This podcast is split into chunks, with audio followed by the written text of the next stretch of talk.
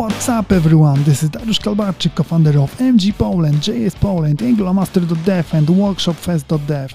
Welcome back to the Angular podcast. Today we've got a special guest from San Francisco, USA. Angular product lead at Google, speaker, author, blogger, podcaster, ladies and gentlemen, Minko Gechev.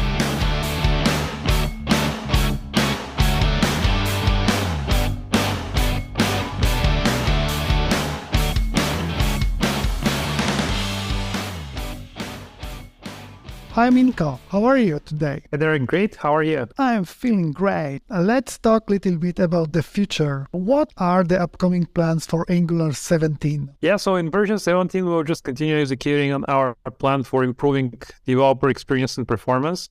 There will be a lot of updates around reactivity. So we'll be working on our signal-based components with the updated lifecycle and local change detection, making Zone.js optional over time. With server-side rendering, we'll be exploring more advanced features. So we have been looking into non-destructive hydration that is now part of the version 16 release. And in version 17, we are going to be looking into partial hydration.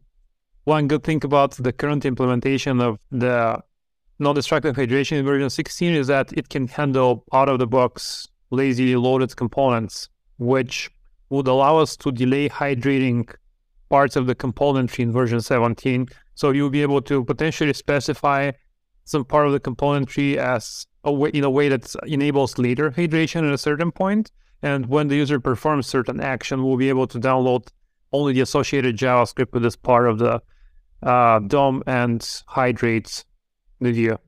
These are some of the bigger features. We're also expecting, uh, not expecting, but planning for now. Um, it's like uh, we have collaboration with the material design team at Google, and together with them, we're working on Angular material. They're exposing a set of design tokens, defining a set of design tokens that will ena- enable further customization.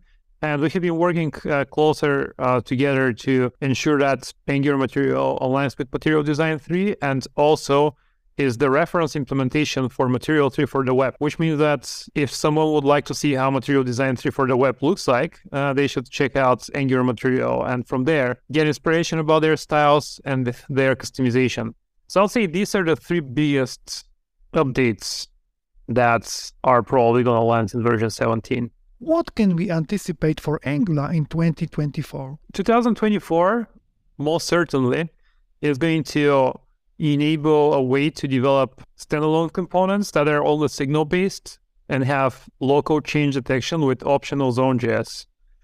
We're also exploring a way to make uh, the format for developing components a little bit more minimalistic and simpler.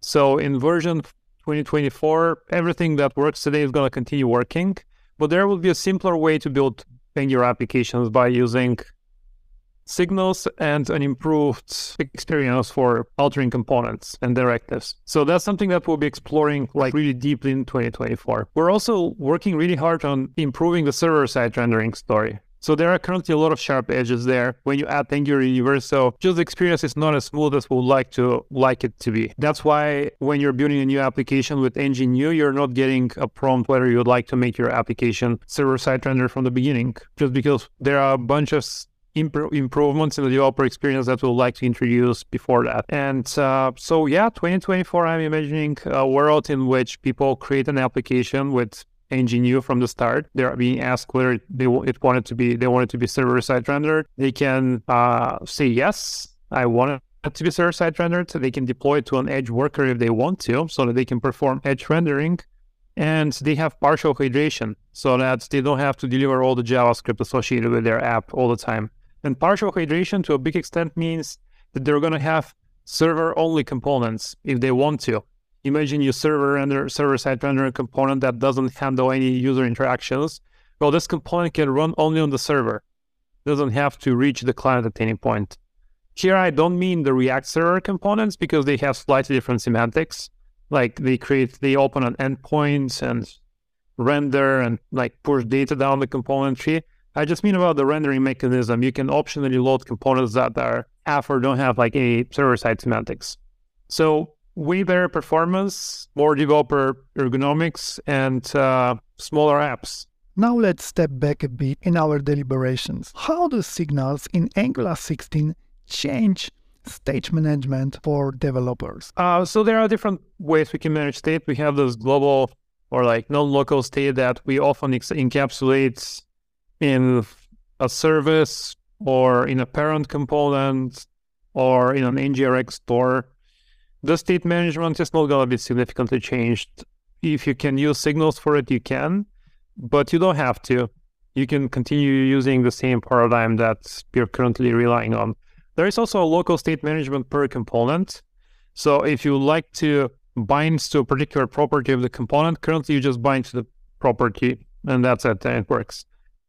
The way this is going to change with signal-based components is that you have to specify uh, the properties like a signal so that when the property updates, it can notify the view which part of the view has changed so that the framework can efficiently change only this local part of the view without running global change detection. That's going to be a big, big difference. Another thing is that currently people try to emulate computed properties with pipes because pipes provide memoization. So you can have kind of like a computed property, something that depends on certain, like a property that depends on certain calculation. And pipes have been powerful because if the inputs of the pipe the pure pipe, they don't change. The pipe doesn't get re-executed, and uh, this way, um, we we can encapsulate like uh, heavy computations within pipes. Something with signals is that well, signals come out of the box with computed properties, so you may not have to use pure pipes all the time. You may have to deal with pure concepts, which is pretty powerful by itself. And additionally, you will be able to plug into uh, the life cycle of the signal management with the effect hook. So you can hook into, uh, like, you can wrap the signals that you're interested in into a callback that you pass to something uh, called effect. And uh, uh you would know when exactly uh, to run this effect based on the updates of the signals that it observes. So these are some of the bigger changes around state management itself. There are a lot of changes in the in how Angular works internally and how more effective applications are going to be. Something Uh, that people should be keeping in mind around their state management about how they bind to properties is that in signal-based components, these are components that use signals and rely on the signals functionality to update the view. You would not be able to bind to plain properties in your template, just because this can create some unpredictable side effects. Because imagine you bind to a signal and you bind to also plain like regular property. When you update the signal, the view is going to know about this update and could be automatically refreshed and re-rendered. Uh, but if you update uh, just a plain old JavaScript property, in this case, there is no way for us to notify the view that something has changed. And the view might be updated or might not be updated, depending on whether in the meantime something triggered refresh, like a signal change. So that's a that's a new constraint that we're going to have with the signal-based components. Will we need state management in the future?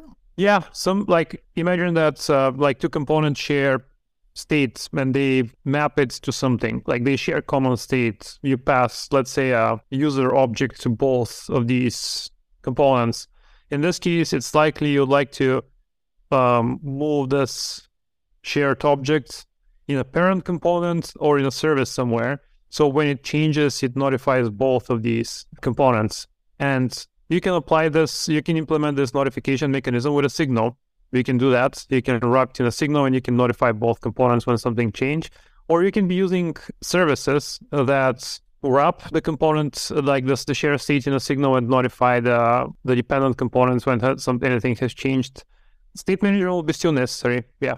There are different levels of state management. So what's up with RxJS? RxJS, uh, so something that I'm particularly excited about signals is how it is going to the implication it is going to have on the way people are using signals uh, are using RxJS within Angular. So we knew that the way that Angular uses signals uh, uses sorry RxJS right now it is kind of suboptimal because we have RxJS in a lot of places in the framework, but also RxJS has like a slightly competing paradigm with the way Angular performs change detection today, and it doesn't fit. RxJS doesn't fit naturally in Angular. So people who really love using RxJS sometimes need to do some hacks to opt out of certain behaviors of Angular. They sometimes even completely stop using Zone.js and rely on RxJS pushing values and binding to these values with the async pipe, which is a completely valid, like viable option. It's just not the most ergonomic one. Everywhere you bind to a value, you have to specify the async pipe. And also, you're kind of not using Angular change detection mechanism, which is one of the biggest value propositions.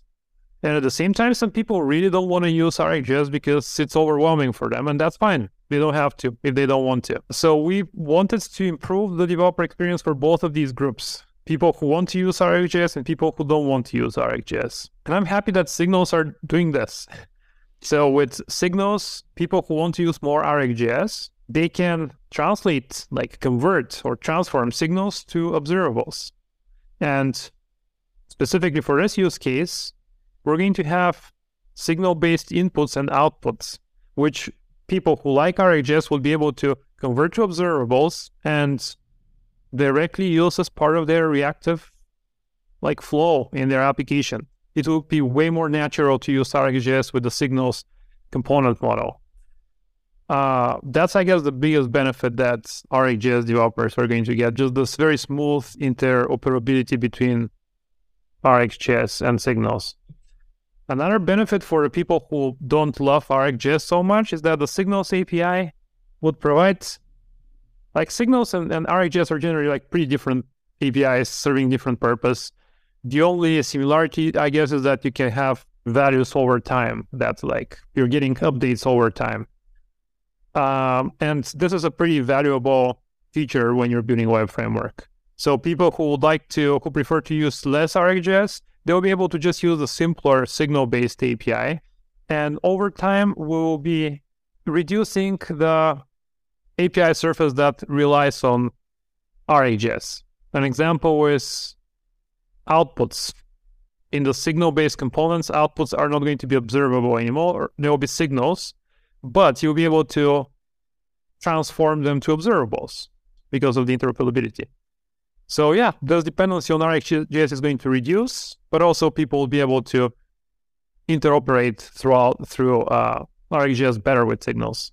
So without ng modules, how can we structure our Angular applications in the future?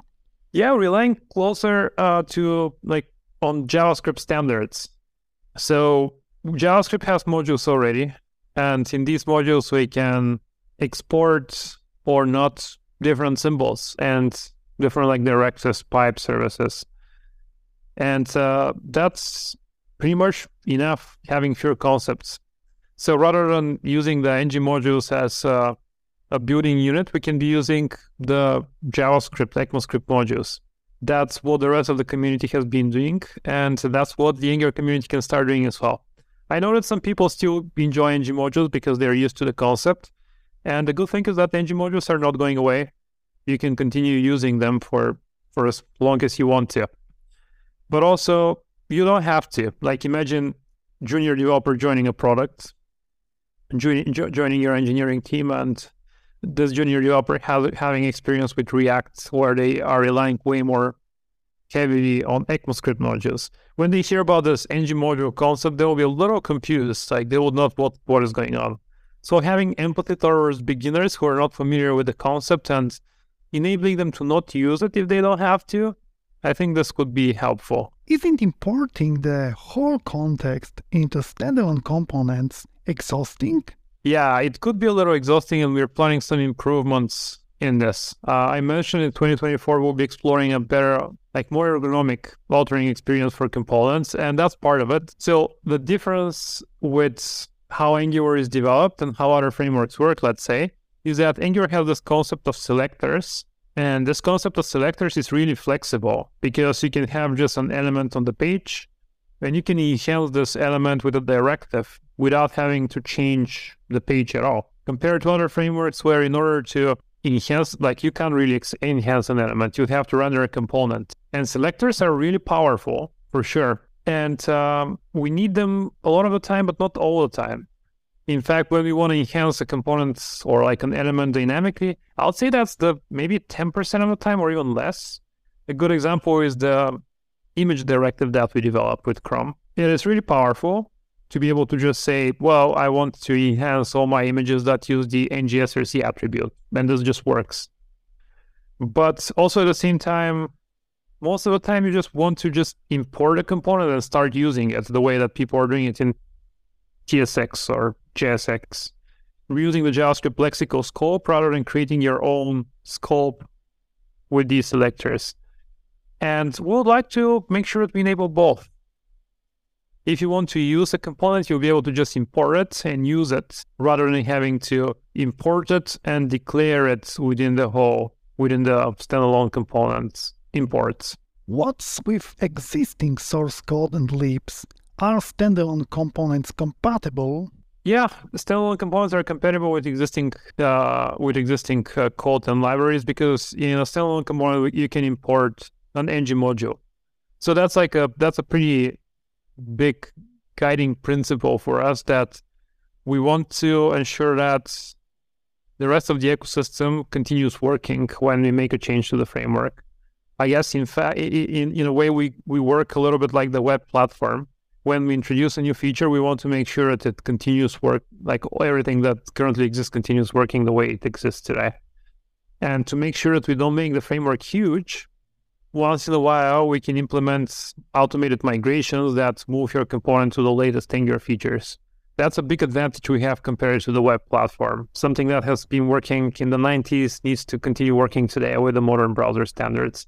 There is no way to make sure everyone is on the latest browser and with ng update, that's what we're trying to do, making sure that everyone is on the latest Angular. What benefits come from making Zone.js optional in Angular? It's going to be more optional, I guess, in the future. In version 16, we're introducing signals, and uh, later on, you'll be able to we'll be able to really like provide you optional Zone.js that you don't have to rely on. That's maybe going to be version 17 or 18. The big benefit is that we don't have to run change detection all over the application every time when something might have changed currently.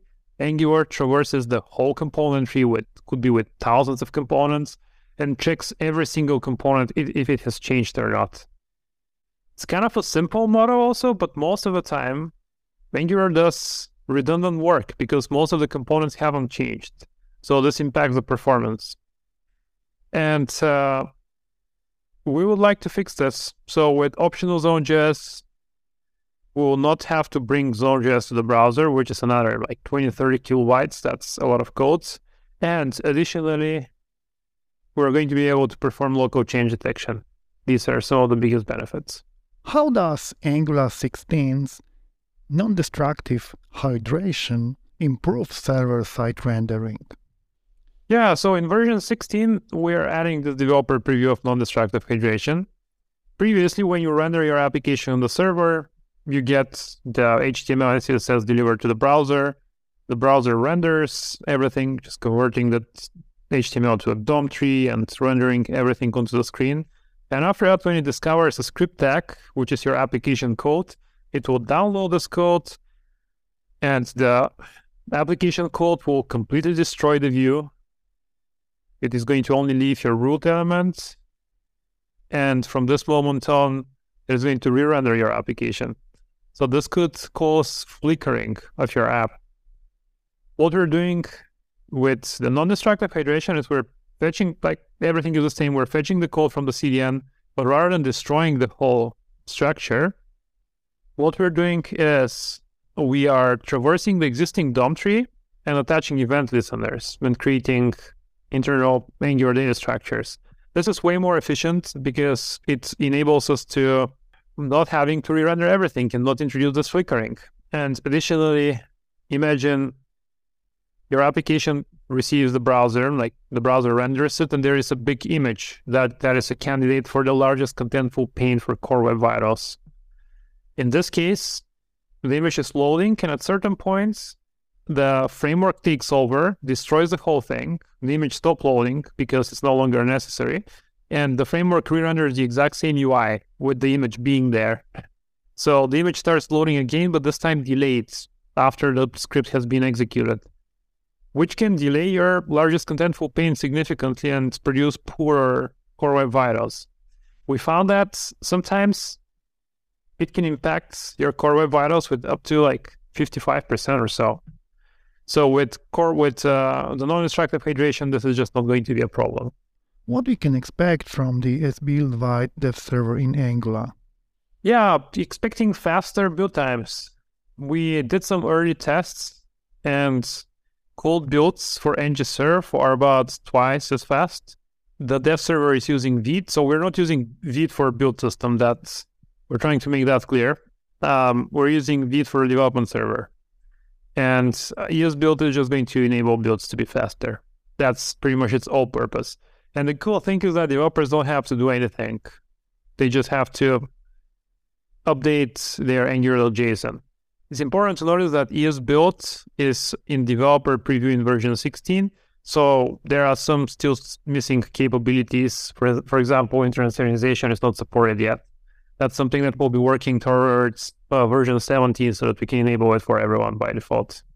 Can you explain how the migration to standalone components works? The first, I guess the three options are the first one is migrating your ng module, uh, your um, Angular components, directives, and pipes to standalone. Yeah, and exactly. once you update them to standalone, there are some modules that no longer need to exist because all the directives and pipes and services within them are standalone.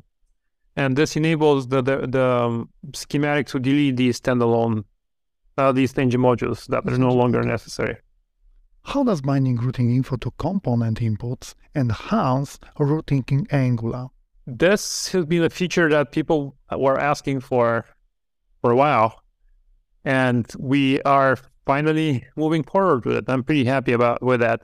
So if you have a router, if you have a route with a specific component, and this route accepts data, it could be coming from a resolver, from a query parameter, or from uh, some data property the component can receive this data as an input rather than having to inject like route params, for instance, and, get the parameters from there. That's a significant improvement of developer experience. And it's going to enable developers to delete some code. What is Angular Destroy Ref feature and how does it help with component cleanup?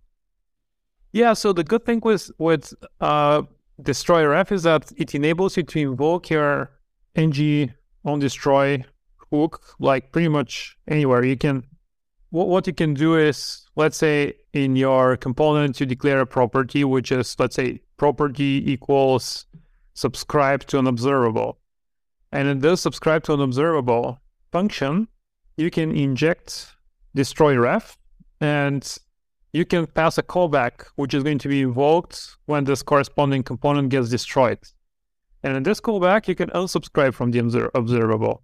So it enables you, provides you higher flexibility and enables you to hook into the component lifecycle uh, in different places. So this was impossible pretty with the, uh, uh, this was impossible before with the ng on destroy hook, uh, since there was like literally no way for you to invoke the uh, like subscribe to the invocation of the ng destroy hook so that you can perform certain cleanup.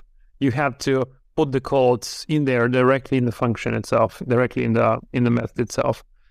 And now it just provides a higher flexibility that allows better integration with, let's say, RxJS. How do Angular Material Libraries design tokens impact Angular app development? Yeah, so currently uh, what developers need to do is uh, use some like Sass mixins that are not very customizable. Um, they provide you like the bare minimum to update your component styles through some overrides. With the design tokens that are coming to Material 3, people have way higher flexibility to do that. There is going to be like a set of hundreds of design tokens that you'll be able to specify of the material library that you can finely tune your components. This tool will not enable you to change all the styles of your components, but there is going to be a like way higher flexibility there. And uh, the good thing is, I guess, that the material team at Google is going to ensure that these don't change too frequently, so that there is higher there is higher flexibility, but also stability. This is the biggest advantage, I guess, the higher flexibility for customizing existing material components. how to flatten Angular learning path. Yeah, there are a series of improvements that we're thinking, but we're rolling out incrementally because, you know, like we want to gradually evolve the Angular ecosystem. So one of the things is standalone components are on the way, are like one of the foundational steps there. Previously, developers had to learn about ng modules and about the scoping of ng modules. And now this is an optional concept that developers don't have to learn from the beginning or eventually don't have to learn at all if they only work on standalone apps, on standalone apps. Another benefit over time that we're going to see is around improving the component authoring experience. Like if you have a look at the signal-based components, they have fewer lifecycle hook hooks. They still have ng on init and ng on destroy, but uh, the ng after view init and ng do check and ng after all these all these hooks are no longer going to be necessary. There are going to be a few hooks such as after next effect and like uh, I think two more around signals that are going to provide the necessary functionality for you to plug into the like signal or like change detection lifecycle. But that's gonna be that's gonna be it. So fewer things to learn. And also another shift that we're going through is making decorators optional. Because decorators, even though Angular pretty much contributed to making them part of the JavaScript standard, um, there are new syntax that developers don't have to learn unnecessarily, like to build components. If you can see the signal-based components, they don't have decorator-based inputs and outputs. Uh, they are functional-based, so you can just create an input by invoking the input function or an output by by invoking the output function. We'll see what we can do in this sense around the component directive and pipe decorators. Can we make them optional as well? Maybe. So that's the next step. Just simpler component authoring experience is big part of the simplification that we're working towards. Another is simpler directory structure of the Angular CLI project output. We made a significant improvement since version 14, where we made a lot of the files optional, such as environments right now. They don't come in with the new project structure by default. You can very easily generate them though. There is a generator that allows you to provide them after afterwards. You don't have polyfills or uh, test.ts, even browser list RC. All these are optional that you can provide, but by default, your project structure is way simpler. So um, at the same time, we want to make sure that we're still shipping applications with best practices included. So we will continue going with TypeScript. We realize that this is a little bit of a challenge. If you go to bootcamp, you likely learn JavaScript because TypeScript comes in with like type checking and more build time things compared to JavaScript where you can just type something literally in the browser and it works. With uh, TypeScript, things are a little bit more challenging, but we still really believe that this is a good practice that developers should be using. So we're not going away from it. It's tricky to find the right balance between complexity, like reducing complexity and keeping still enabling best practices. So, in a summary, the biggest changes that we're making towards, I guess, the biggest changes that we're making towards simplifying the learning journey is simplifying the component authoring experience. That's a big part of it. Simplifying the Angular CLI so that it comes in with less conceptual overhead as well. And also improving the learning journey, improving the documentation. There is going to be a lot coming up there in the next year where we'll be working on a more engaging authoring, uh, more engaging learning experience and also easier and easier to digest tutorial. Now let's move on to non-technical questions. I know you are a big martial arts fan. So how, why, and when did you start? What was the biggest lesson you learned from martial arts? Good questions, yeah. Well, I started when I was a kid, when I was eight year old. I was excited about Chuck Norris, the movie star Chuck Norris, and was really excited about uh, practicing martial arts. Yeah, I remember really wanted to find a place where I could practice, but I did not know at all. I was also in a small town, 20,000 people.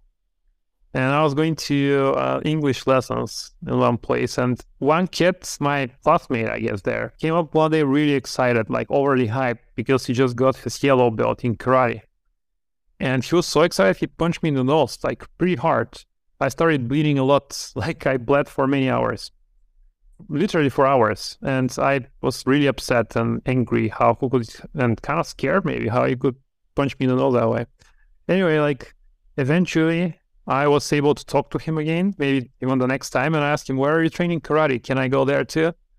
And he told me. So um, I joined when I was yeah when I was eight, second grade. Something that sports teaches in general, I guess, and martial arts too, is um, some persistence that you just like show up, and even if it doesn't feel good, uh, it pays back over time. So that's that's one thing for sure that has made a difference. Just kind of showing up and working hard and being consistent. This doesn't mean that we should be work like I'll be working all the time because I also understand that working all the time would also burn me out. So that's why I'm not a fan of like coding uh, marathons such as hackathons where you work really hard for 24 or 48 hours and after that you're burned out uh, I prefer like consistency, just showing up every day and working and trying to be better. Just like in karate, working on the same things on the form and improving over time with small, fine grained improvements. In that case, what is your favorite movie? uh, I liked one movie, which is very cryptic movie. It's uh, called Octagon. It doesn't have to do anything with UFC or MMA or any of that stuff. Uh, I really liked it when I was eight or seven. Uh, my current favorite movie about martial arts is probably one Japanese movie called Kuro Obi. Uh, it's about karate, and it's a pretty good karate movie, probably the best one I've ever ever watched. So I, I really like like this one. Maybe not my favorite movie ever. I have other favorite movies. I like uh, Fight Club a lot too. Like it is, it is an interesting movie, on uh, just philosophically interesting and kind of a little provoking movie. Can martial arts be started at any age? Yeah, absolutely. Yeah, uh, we have some people in the dojo who started in their seventies. Wow! And they're moving forward with the grading. A good thing about karate is actually I like martial arts in general. I really enjoy them. I, I, I've done I've done karate, I've done boxing, I've done um, uh, Brazilian Jiu Jitsu, I've done Muay Thai.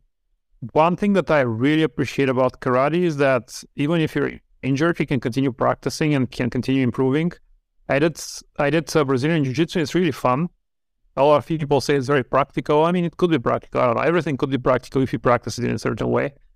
And uh, I injured my low back there because sometimes you I mean, I'm 170 pounds. That's like about 80 kilos. I was uh, rolling with someone who was like way heavier than me, and um, I wanted to, you know, like to win there. And I think I might have won. I don't remember, but uh, I ended up injuring my back. I understood that after we were done, but I couldn't practice anything else than karate for for a while, for over a year.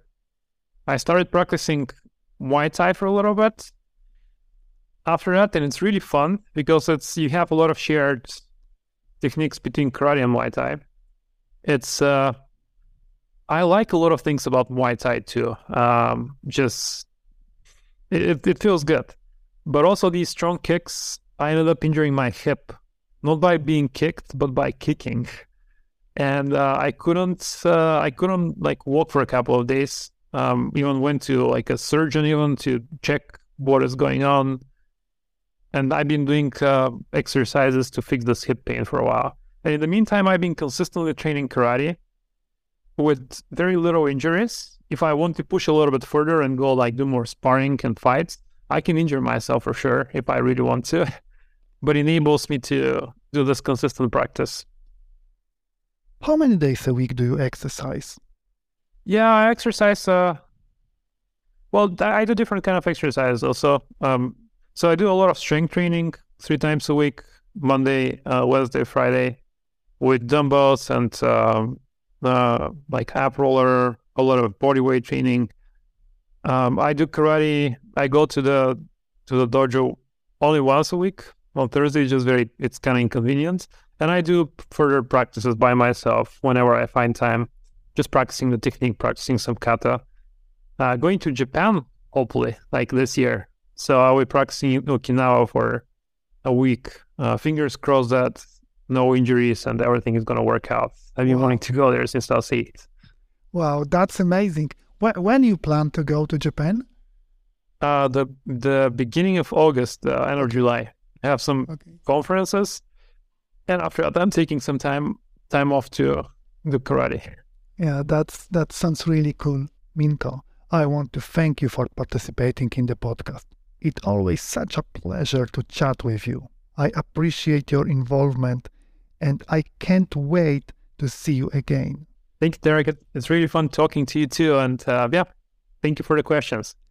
Alright, as we hit absolute end of this episode, make sure you dive into my other rad show, JavaScript Master Podcast. Don't forget to hit that subscribe button on your top listening platform. And if you are vibing with us on YouTube, go ahead and smash the subscribe button and ring that notification bell to stay hooked with the freshest episodes. Thanks for love and keep jamming to our content.